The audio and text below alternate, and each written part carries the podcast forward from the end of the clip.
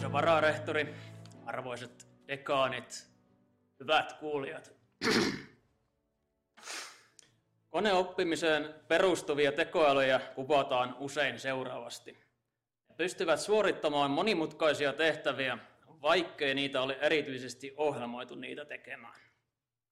Kyseisiä tehtäviä voivat olla esimerkiksi ihmisen kanssa sulavasti keskustelemaan kykenevät ohjelmistot tai vaikka auton ajaminen ilman ihmiskuljettajaa.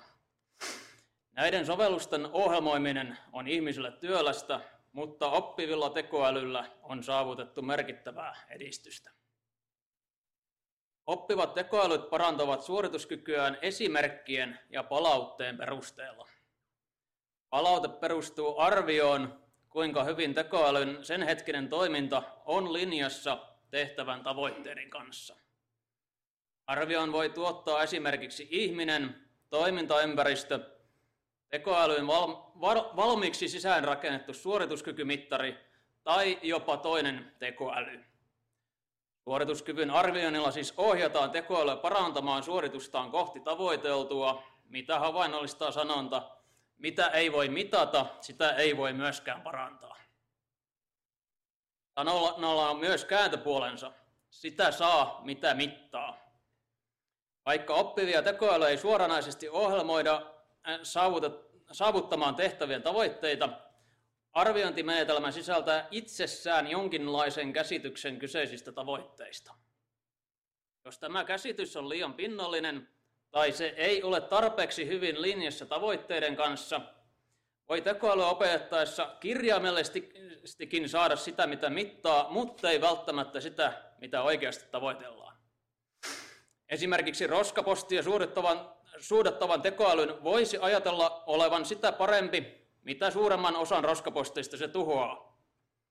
Jos suodatuskykyä mitataan pelkästään näin, myös kaikki sähköpostit varmuuden vuoksi tuhoava tekoäly toimisi täydellisesti. Kyseisen mittarin onkin tarpeen sisältää jonkinlainen kompromissi tuhottavien roskapostien ja hyödyllisten sähköpostien säilymisen välillä. Tekoälyjen oppiminen muistuttaakin perinteistä tieteellistä menetelmää, jossa tutkittavasta ilmiöstä kerätään havaintoja, sen jälkeen valitaan havainnot parhaiten selittävä hypoteesi. Perimmäisenä tavoitteena on yleistäminen tai ennustuskyky, eli valitun hypoteesin kyky selittää myös tulevat havainnot, sellaiset, joita ei ole hypoteesin valinnassa käytetty. Jos vaihtoehtoisia selityksiä on kuitenkin liikaa, voidaan törmätä klassista induktio-ongelmaa havainnollistavaan Goodmanin paradoksiin. Paradoksia mukaan siinä päätellään smaragdien värejä niistä tehtyjen havaintojen perusteella, jotka siis ovat vihreitä. Yhden hypoteesin mukaan kaikki smaragdit ovat vihreitä. Toisen vaihtoehdon mukaan kaikki smaragdit ovatkin sinisiä, paitsi ne, jotka on tähän mennessä nähty. Molemmat vaihtoehdot selittävät täydellisesti kaikki havainnot, mutta jälkimmäinen on kuitenkin täysin arkijärven vastainen. Arvioinnin pitäisi siis havaintojen selityskyvyn lisäksi rajata pois järjettömiä selityksiä. Esiintyykö tällaista absurdiuteen asti venytettyä paradoksia myös tekoälyn käytännön sovelluksissa? Palautetaan vaikka mieleen vuonna 2015 alkanut dieselautojen päästöhuijausskandaali. Lähtökohtana oli auton valmistajien kykenemättömyys yhdistää tehokas ajaminen alhaisiin päästötasoihin. Valmistajat ratkaisevat ongelman auton ajotietokoneeseen asennetulla ohjelmalla, joka tunnistaa päästöjen mittaustilanteen ja sen havaitessaan alentaa moottorin tehoja alle normaalin, jolloin myös typpioksidipäästöt pienenevät. Normaalissa ajoissa tehorajoite kytkeytyy pois päältä, jolloin autojen todelliset päästöt ovat jopa 40 kertaa ilmoitettuja suuremmat. Mittausten mukaan tavoite on siis täydellisesti saavutettu, mutta todellisuus onkin täysin päinvastainen ja olemme siis kohdanneet Goodmanin paradoksin kaltaisen tilanteen ilmi elävänä. Tässä tapauksessa tekoälyjärjestelmän oppiva osan muodostivat ne insinöörit, jotka kyseisen päästömittauksessa huijaavan ajotietokoneen suunnittelivat. Joka tapauksessa ei ole mitään syytä odottaa, etteivätkö automaattisesti oppivat tekoälytkin päätyisi sopivissa olosuhteissa samankaltaiseen ratkaisuun. Palautteessa op, palautteista oppivat tekoälyt ovatkin erityisen hyviä mukautuvaan mittare, mittareihin, joihin niiden toimintaa ohjaava palaute perustuu, sekä hyvässä että pahassa. Ilmiötä voidaan hyvin verrata mittareihin ja kannustimiin esimerkiksi taloustieteessä. Hyvää tarkoittavat kannustimet voivat aiheuttaa todellisten tavoitteiden unohtumisen ja korvautumisen vajavaisilla mittareilla. Niin kutsutut kierät kannustimet voivat jopa aiheuttaa odottamattomia negatiivisia sivuvaikutuksia, joita historia tuntee useitakin. Esimerkiksi siirtomakauden Intiassa myrkyllisten kobrien tuhoamispalkkiot johtivat kobrien määrän räjähdysmäiseen lisääntymiseen, koska niitä alettiin kasvattaa lisäpalkkioiden toivossa. Vanhan vitsin mukaan mikään ei lisää ohjelmointivirheiden määrää niin paljon kuin ohjelmoidien palkitseminen niiden löytämisestä ja korjaamisesta. Ilmiöstä on kansankielessä useitakin nimityksiä. Puhutaan esimerkiksi Goodhartin laista, jonka mukaan mittari menettää merkityksensä, kun siitä tulee tavoite. Yleistyskykyä arvioivien mittareiden suunnittelua voidaankin verrata tenttikysymysten suunnitteluun yliopistokurssilla. Kysymysten ei tulisi toistaa kurssin sisältöä sellaisenaan, sillä muuten niihin vastaamiseen riittäisi pelkkä sisällön ulkoaopettelu ilman syvällisempää ymmärrystä opeteltavasta aiheesta. Akkaa voivat toisaalta sekoittaa myös liian lyhytnäköiset kannustimet kurssin järjestäjille. Jos järjestäjä palkittaisiin pelkästään kurssin läpäiseiden määrän perusteella, järjestäjällä olisi kannustin tehdä tentistä niin helppo, että kuka tahansa läpäisisi sen, vaikkei oppisikaan kurssista mitään.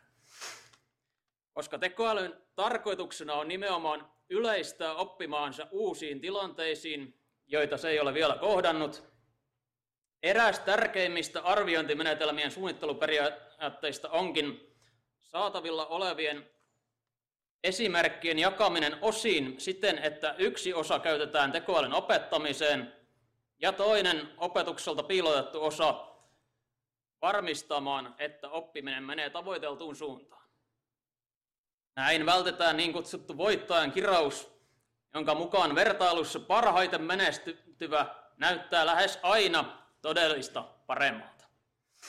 Kun tähän varmistusvaiheeseen liittyvä palaute perustuu uuteen opetusvaiheessa kohtaamattomaan dataan, mittarit ikään kuin muuttaa muotoa niin, ettei tekoäly ole päässyt mukautumaan siihen liikaa. Ja tämä periaate löytyykin sellaisenaan lähes jokaisesta tekoälyn ja koneoppimisen oppikirjasta.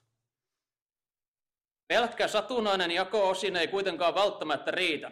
Esimerkiksi tekoäly, jonka tavoitteena oli keuhkokuumeen automaattinen tunnistaminen röntgenkuvista, oppikin tunnistamaan potilaita, koska samoista potilaista oli useita kuvia ja niitä päätyi molempiin osiin. Tässä tapauksessa kuvat olisikin pitänyt jakaa kahteen osaan niin, että samasta potilaasta otetut kuvat päätyvät vain yhteen näistä kahdesta osasta.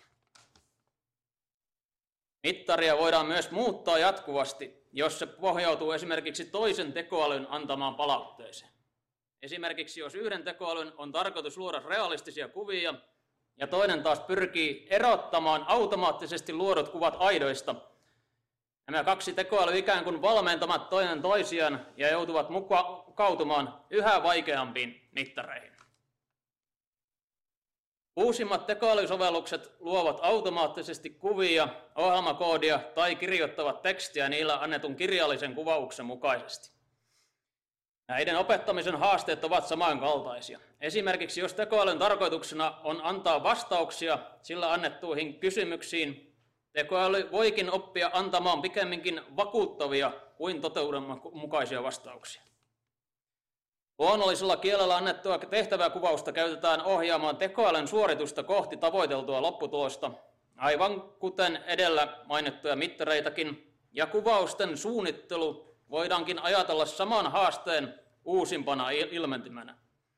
Jos tehtävän muotoilu on kovin suurpiirteinen, voidaan silti saada hyvä tulos te- tekoälyn arvatessa käyttäjän haluavan jotain samankaltaista kuin mitä aiemmatkin käyttäjät ovat halunneet. Jos käyttäjä kuitenkin haluaa jotain täysin uutta ja erilaista, tehtävä on vaikeampi ja voidaan tarvita huomattavasti tarkempi kuvaus sen tavoitteista. Vaikeampien tehtävien ratkaiseminen muistuttaakin niitä haasteita, joita suurten ohjelmistoprojektien toteuttaminen on kohdannut. Jotta projektit onnistuisivat, niiden tilaajien on onnistuttava vaatimusten kuvauksessa niin hyvin, että voisivat melkeinpä toteuttaa kyseiset ohjelmistot itsekin. Tekoälytekniikan kehitys voimakkaammaksi ja taitavammaksi on tehnyt myös arviointihaasteista monimutkaisempia. Tekoälyn ohjaaminen on muuttanut muotoaan alkeellisista teknisistä mittareista luonnollisilla kielillä annettuihin yksityiskohtaisiin tehtäväkuvauksiin. Suorituskyvyn arviointi käytännöllisissä tehtävissä on keskeisessä asemassa tekoälytekniikan tutkimuksessa ja kehityksessä. Miten arvioimisen haasteisiin sitten voidaan vastata? Nojaan jälleen vanhaan sanontaan, mikään ei ole käytännöllisempää kuin hyvä teoria. Arviointimenetelmien itsensä tutkimuksella on pitkät perinteet ja vankka teoreettinen tausta, jonka nojalla voidaan päätellä, minkälaiset arviointimenetelmät ovat linjassa todellisten tavoitteiden kanssa ja mitkä eivät.